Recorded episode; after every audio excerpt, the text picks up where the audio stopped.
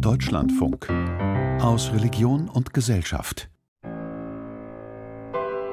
Und Gott sprach, es ist nicht gut, dass der Mensch allein sei. Ich will ihm ein Gegenüber schaffen, ein Wesen, das um ihn sei. Die Bibel, erstes Buch Mose. Bei einem Mann sollst du nicht liegen, wie man bei einer Frau liegt. Es ist ein Gräuel. Die Bibel, drittes Buch Mose. Es geht nicht darum, mit wem man schläft oder mit wem man eine Beziehung hat. Ob homosexuelle oder heterosexuelle Beziehung, das ist eigentlich zweitrangig. Hauptsache, dass Partner oder Partnerin ja Gefühl hat, dass äh, sie oder er wertgeschätzt, geliebt und respektiert wird. Rabbiner Alexander Grodensky, Luxemburg. Der Rabbi und sein Mann. Schwule Geistliche in jüdischen Gemeinden. Eine Sendung von Tobias Kühn. Schätzungen zufolge sind zwischen 5 und 10 Prozent aller Männer homosexuell. Man findet sie in jedem Beruf. Es gibt schwule Lehrer und Polizisten, schwule Autoschlosser und Busfahrer, schwule Ingenieure und Pfarrer und auch schwule Rabbiner. Einer von ihnen ist Alexander Grodensky. Es ist einfach schade, dass man mich oft als so ein schwuler Rabbiner darstellt, als exotisches Tier. Der 39-Jährige wurde in Tadschikistan geboren. Er ist liberaler Landesrabbiner von Luxemburg und hat zusammen mit seinem Mann einen kleinen Sohn. Der wurde von einer Leihmutter in Kanada ausgetragen. Grodensky amtiert in der Gemeinde Esch-sur-Alzette, einer 35.000 Einwohnerstadt an der Grenze zu Frankreich. Vor acht Jahren hat er sich hier der jüdischen Gemeinde vorgestellt. Das war eine der ersten Sachen, die ich gehört habe, als ich hier gekommen bin und Leute gehört haben, dass ich schwul bin. Ja, bei uns ist überhaupt kein Thema. Unser Premierminister ist auch schwul. Also es war von Anfang an sehr freundlich und äh, wertschätzend. In der Gemeinde habe ich überhaupt nie Probleme gehabt mit der Akzeptanz. Mein Mann ist bei manchen Mitgliedern sogar populärer als ich. Dass man Alexander Grodensky anfänglich vor allem als schwulen Rabbiner darstellte, lag möglicherweise auch an ihm selbst. Am Anfang war das ein bisschen schwer für manche Gemeindemitglieder, dass ich irgendwie für ihren Geschmack, dass ich zu viel darüber spreche. Das war ganz am Anfang, glaube ich, jetzt ist weniger, ähm, es gibt weniger Reibung und ich tatsächlich spreche auch viel weniger darüber, weil irgendwann ist es eben auch langweilig alle wissen, dass ich schwul bin und da gibt's nicht wirklich was Neues dazu. Und in Luxemburg, das wird langsam zu einer ganz normale, normalen Lebensführung. Alexander Grodensky erinnert sich daran, wie er vor einigen Jahren am Christopher Street Day zum ersten Mal an der Synagoge die Regenbogenfahne hisste. Die Stadtverordneten hatten beschlossen, dass während der jährlichen Pride Week an allen städtischen Gebäuden die Regenbogenfahne wehen soll und das Synagogengebäude in Esch gehört der Stadt. Der Vorstand der jüdischen Gemeinde wollte dem Wunsch nachkommen und Alexander Grudensky hatte als schwuler Rabbiner nichts dagegen. Doch es gab Kritik. Da waren ein paar Leute, die gesagt haben, wir sind zu aktivistisch, wir sind keine schwule Synagoge oder sowas. Dazu haben wir auch gesagt, es geht nicht darum, dass wir jetzt Synagoge zu einem Schulenclub machen oder sowas, sondern wir zeigen unsere Offenheit, wir zeigen, dass so wie Menschen unterschiedlich sind, so wie die Farben des Regenbogens, so ist unser Ort hier, dass die Gemeinde offen ist und versucht so inklusiv sein wie möglich. Also jeder ist äh, hier willkommen, um im Judentum zu wachsen, sich zu entwickeln. Grodensky möchte sich selbst nicht als schwulen Aktivisten bezeichnen. Doch hält er jüdische Schwule, die aktivistisch sind, für wichtig. Also ich sehe sie mit vielem Respekt, weil es ist sehr schwer, Aktivist zu sein, weil es wird immer wieder als etwas Negatives gesehen. Aber man muss schon daran denken, keine Veränderung in der Gesellschaft passiert einfach so. Frauenrechte oder Schwulenrechte, was noch immer, dafür muss man wirklich bitter kämpfen oft. Alexander Grodensky denkt dabei besonders an einen ganz bestimmten schwulen Aktivisten, an seinen orthodoxen Kollegen, den US-amerikanischen Rabbiner Stephen Greenberg. Er lebt in Boston zusammen mit seinem Mann und einer Tochter, die eine Leihmutter in Indien ausgetragen hat. Greenberg gilt als der weltweit erste offen schwule orthodoxe Rabbiner. Vor zwölf Jahren gründete er mit einigen Mitstreitern die nordamerikanische Organisation Escher. Sie unterstützt LGBT-Juden in der orthodoxen Community sowie deren Familien. Sie bietet Fortbildungsangebote für sie an und vertritt ihre Interessen. Eschel hat mit drei Freunden begonnen. Wir wollten queere Juden in Gemeinden zusammenbringen. Denn wir waren alle sehr allein und wollten erkunden, inwiefern wir unsere religiösen Gemeinschaften verändern könnten. Wir haben 2010 mit Wochenendseminaren begonnen. Am ersten Seminar haben 140 Leute teilgenommen. Danach haben wir uns an einem Freitagabend getroffen zum Schabbat. Queere Juden weinend in der Synagoge das war unglaublich kraftvoll. Wir haben entdeckt, dass wir uns alle danach sehnen, Teil der spirituellen, intellektuellen und religiösen Tradition zu sein, in der wir aufgewachsen sind. Und wir alle wollten das mit unserem ganzen Selbst, einschließlich unserer queeren Seite. Das war der Anfang. In den darauffolgenden Jahren baute Eschel Selbsthilfegruppen auf und errichtete eine Hotline. Dort können sich religiöse Juden aus ganz Nordamerika telefonisch beraten lassen. Inzwischen melden sich Anrufer aus aller Welt, auch aus Deutschland. Viele ringen mit ihrer sexuellen Identität. Häufig rufen aber auch jüdische Eltern an, deren Kinder gerade ihr Coming Out haben. Oder es sind Lehrer religiöser Schulen oder Rabbiner, die überfordert sind, weil Jugendliche sich ihnen gegenüber geoutet haben sagt Greenberg. Orthodoxe Rabbiner stehen unter ziemlichem Druck, sich vollkommen an die Halacha, die jüdischen Gesetze, zu halten. Nichtsdestotrotz tun sie das Beste, was sie können, um LGBTQ-Menschen nicht zu verletzen. Ja, sie besser willkommen zu heißen. Dieser Prozess ist sehr schwierig und wir helfen Rabbinern, das zu tun. Manchmal melden sich bei Eschel auch Rabbiner, die sich dazu durchringen, zum ersten Mal in ihrem Leben einem anderen Menschen von ihrer eigenen Homosexualität zu erzählen. Einige Rabbiner haben ihre schwule Identität viele Jahre lang versteckt. Wir kümmern uns um sie in einem sehr diskreten Rahmen. Das sind aber nicht so viele, denn häufig öffnen sie sich absolut niemandem, auch nicht uns. Aber wenn sie es doch tun, dann unterstützen wir sie. Bisher war es eine Handvoll orthodoxer Rabbiner. Rabbi Greenberg hätte sich so etwas wie Eschel gewünscht, als er ein junger Mann war und sein Coming Out hatte. Der heute 66-Jährige kämpft mit den Tränen. Oh my God, yes, of course. Oh mein Gott. Ja, natürlich. Als ich mein Coming Out hatte, war ich sehr allein. Junge Leute in den Gemeinden müssen wissen, dass es einen Weg gibt. Liebe Kollegen, wenn ein 15- oder 16-Jähriger zu euch kommt und sagt, ich bin schwul, was will Gott von mir? Dann habt eine bessere Antwort als, leb enthaltsam den Rest deines Lebens oder heirate jemand andersgeschlechtlichen und gib vor, heterosexuell zu sein. Es gibt bessere Antworten als diese beiden, denn keine von beiden führt zu einem guten Ende.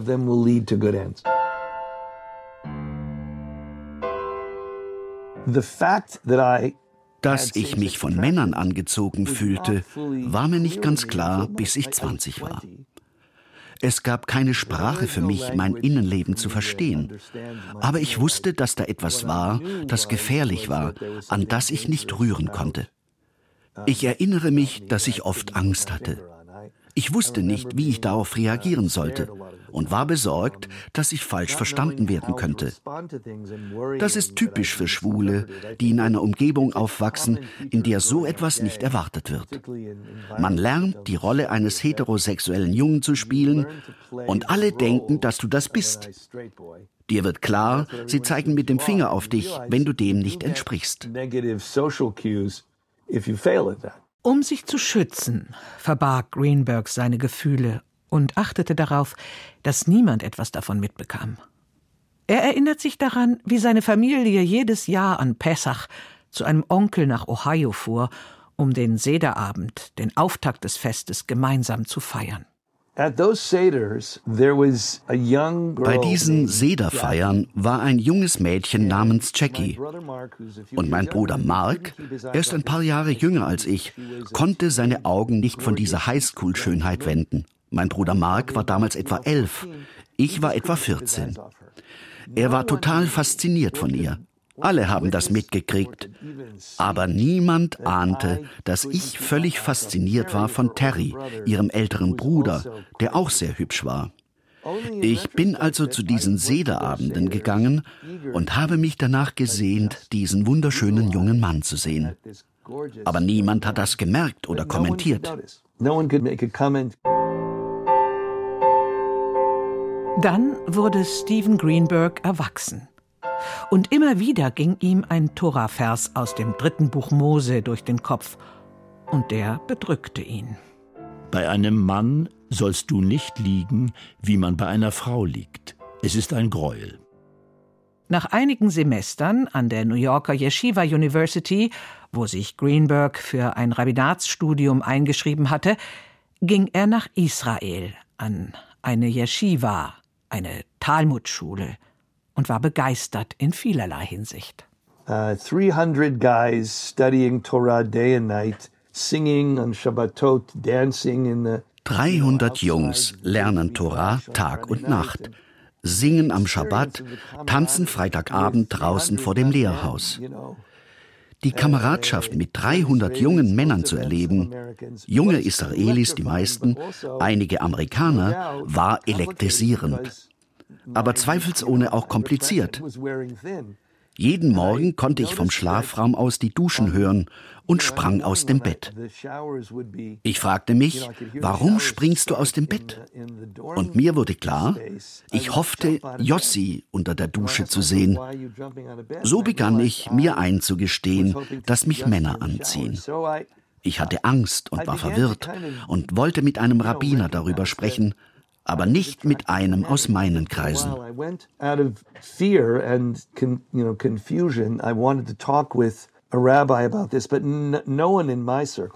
Greenberg ging zu einem Rabbiner in einem ultraorthodoxen Viertel in Jerusalem und sagte zu ihm, er fühle sich von Männern und Frauen angezogen.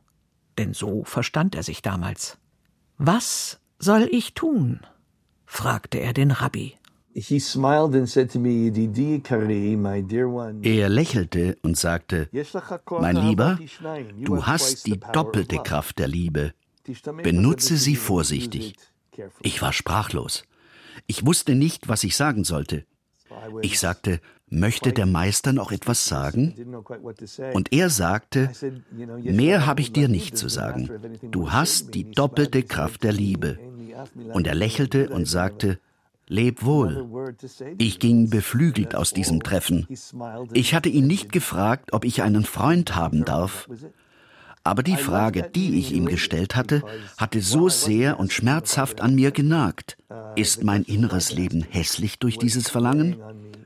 Und seine Antwort, nein, nein, das ist nur die Kraft der Liebe. Sie drückt sich darin aus. Und du hast die Wahl, wie du sie nutzt. Es gibt Herausforderungen, aber es ist von Gott. Ich brauchte das, zu wissen, dass ich okay bin. Und genau das hatte er zu mir gesagt. Greenberg kehrte zurück an die Uni, beendete sein Studium, ließ sich ordinieren und wurde Rabbiner. 1999 lernte er seinen heutigen Mann kennen. Er outete sich in einem Interview mit einer israelischen Zeitung, erhielt Zustimmung wurde aber auch angefeindet. Jahre später machte er sich zur Aufgabe, anderen in der orthodoxen Community zu sagen, dass es okay ist, wenn sie schwul, lesbisch oder transsexuell sind.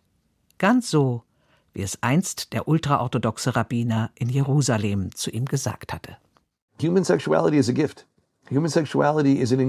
Menschliche Sexualität ist ein Geschenk. Menschliche Sexualität ist ein unglaublicher Segen für die Menschheit, denn Gott liebt die Menschen und ihre lebendige Freude. Und er weiß auch, dass es zu Verbundenheit führt und, zumindest manchmal, zu künftigen Generationen. All das ist Teil des göttlichen Plans, das Liebe zu Beziehung, Verpflichtung und Zukunft führt.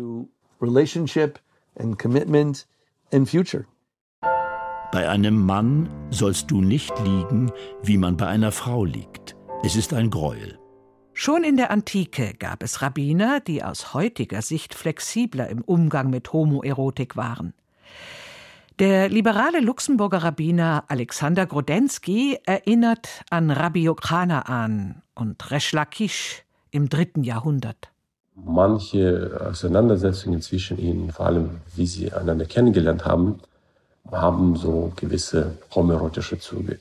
Der Talmud erzählt, dass Rabbi Yochanaan eines Tages im Jordan badete. Resh Lakish sah ihn von hinten und sprang sofort ins Wasser. Doch da merkte er, dass es ein Mann war. Resh Lakish wurde Rabbi Yochanaans Schüler, heiratete dessen Schwester und wurde später dessen Trainingspartner beim Talmudlernen. Die beiden Männer waren einander so eng und wichtig, dass Rabbi Yochanaan bald nach dem Tod Resh Lakishs seinen Verstand verlor und ebenfalls starb. Auch die mittelalterliche jüdische Dichtung im muslimischen Spanien ist nicht frei von Homoerotik. Der jüdische Gelehrte und Großvezier Shmuel Chanagit ibn Nagrallah vergleicht im 11. Jahrhundert, beeinflusst von islamischen Dichtern, Gott mit einem Geliebten. Wenn ich deine Gestalt sehe, sage ich, gelobt sei Gott. Dein Haar ist die Nacht und dein Gesicht das Licht des Tages in meinen Augen. Du bist mein Geliebter, und alle Liebhaber, die vor mir waren, haben Gerüchte über dich verbreitet, denn sie liebten dich eifersüchtig, wie die Berge den Sinai beneideten. Es hörten meine Nachbarn in der Nacht, wenn ich an dich dachte, mein Stöhnen und fragten, was hast du? Sag mir, was soll ich meinen Nachbarn sagen? Greenberg ist optimistisch, denn er sieht, es tut sich was. So betonen manche Rabbiner, wie der britische Oberrabbiner Ephraim Mirvis, dass LGBTQ-Menschen mit Liebe und Respekt behandelt werden sollen. Mirvis verweist auf den Tora-Vers Liebe deinen Nächsten wie dich selbst. Jeder Mensch wurde nach dem Bilde Gottes geschaffen. So müssen wir auf jeden Menschen schauen. Wir alle kennen die Verbote, aber zugleich ist es uns verboten zu hassen. Rabbiner Stephen Greenberg ist zuversichtlich. In den nächsten Jahrzehnten wird sich viel ändern. Zunächst seien homosexuelle Beziehungen als dämonische Besessenheit verstanden worden, später als Sünde, dann als Krankheit. Heute werde Homosexualität nur noch als Unterschiedlichkeit gesehen. Eines Tages, so Greenberg, werde man nicht mehr hervorheben, dass ein Rabbiner schwul ist, so wenig wie man heute hervorhebt, dass ein Politiker jüdisch ist. Die Torah muss interpretiert werden im Lichte dessen, was wir für Realität halten. Und wenn wir überzeugt sind, dass homosexuelle Menschen eine Minderheit sind, die auf andere, aber gesunde Art ausdrücken, was jeder Mensch möchte, nämlich Intimität, Liebe und Freundschaft, dann sind wir Linkshänder in einer rechtshändigen Welt oder Farbenblinde in einer Welt, die Farben sehen kann. Wir sind real und wir sind eine Minderheit und normal. Es muss Raum geschaffen werden für unsere Erfahrung. Ich denke, eine halachische Antwort wird sich entwickeln. Aber es braucht natürlich Zeit für eine 4000-jährige Tradition, sich zu bewegen. Aber sie bewegt sich. Sie hörten Der Rabbi und sein Mann. Schwule Geistliche in jüdischen Gemeinden. Eine Sendung von Tobias Kühn. Es sprachen Ruth Schiefenbusch, Thomas Lang und Rainer Delventhal. Ton und Technik Schukri Gustmann. Regie Rainer Delventhal. Redaktion Andreas Mein. Deutschlandfunk 2023